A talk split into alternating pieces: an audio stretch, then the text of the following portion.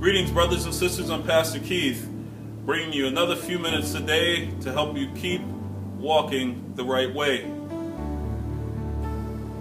If you know that you've been called by God into the ministry, for whatever position or role that may be, today's message is for you.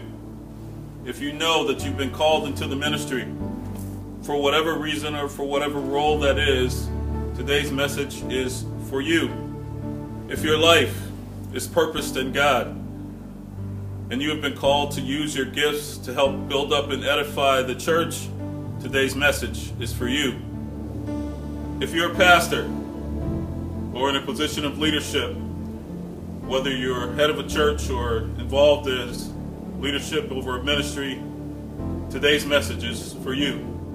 Again, whether you're a person who's in charge of a church or you're the pastor or you're in leadership in a position within the church or over a ministry,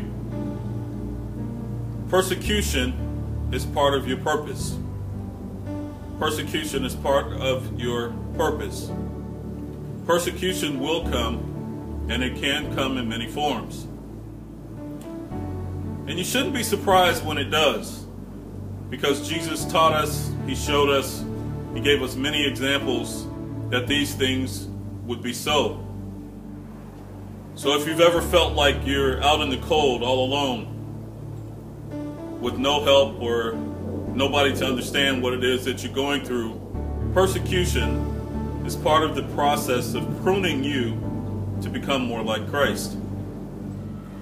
Persecution is part of the process to help you become as passionate as Christ. Persecution is part of the process of placing you or pushing you into the right position. Persecution is part of the process of preparing you for the greatness that God will show in you and through you. Persecution is designed to prepare you so that you can help prepare others.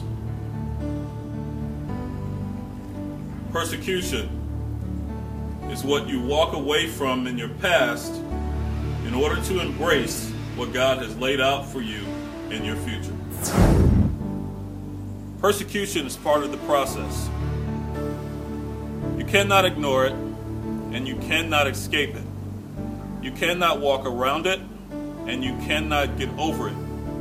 You absolutely must walk through it. Persecution is part of the process. You cannot alter it, you cannot control it, and you cannot deny it. And you certainly cannot set it aside for a time when you will feel like dealing with it. Persecution is part of God's plan to help us become and to help us stay useful in the church and in the ministry. Again, persecution is part of your purpose, and it's a part of the process to get you to your purpose. And instead of fighting it, you should accept it, knowing that it's designed to help you become a better person. For more on this all-important topic about persecution, as it relates to your leadership and your role in the church and in the ministry, you should get my book titled Success After Setback. It's 258 pages.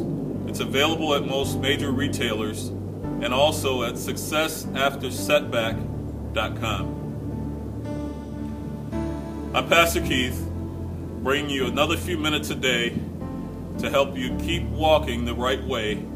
May God bless you. And may He keep you today and always. In Jesus' name, amen.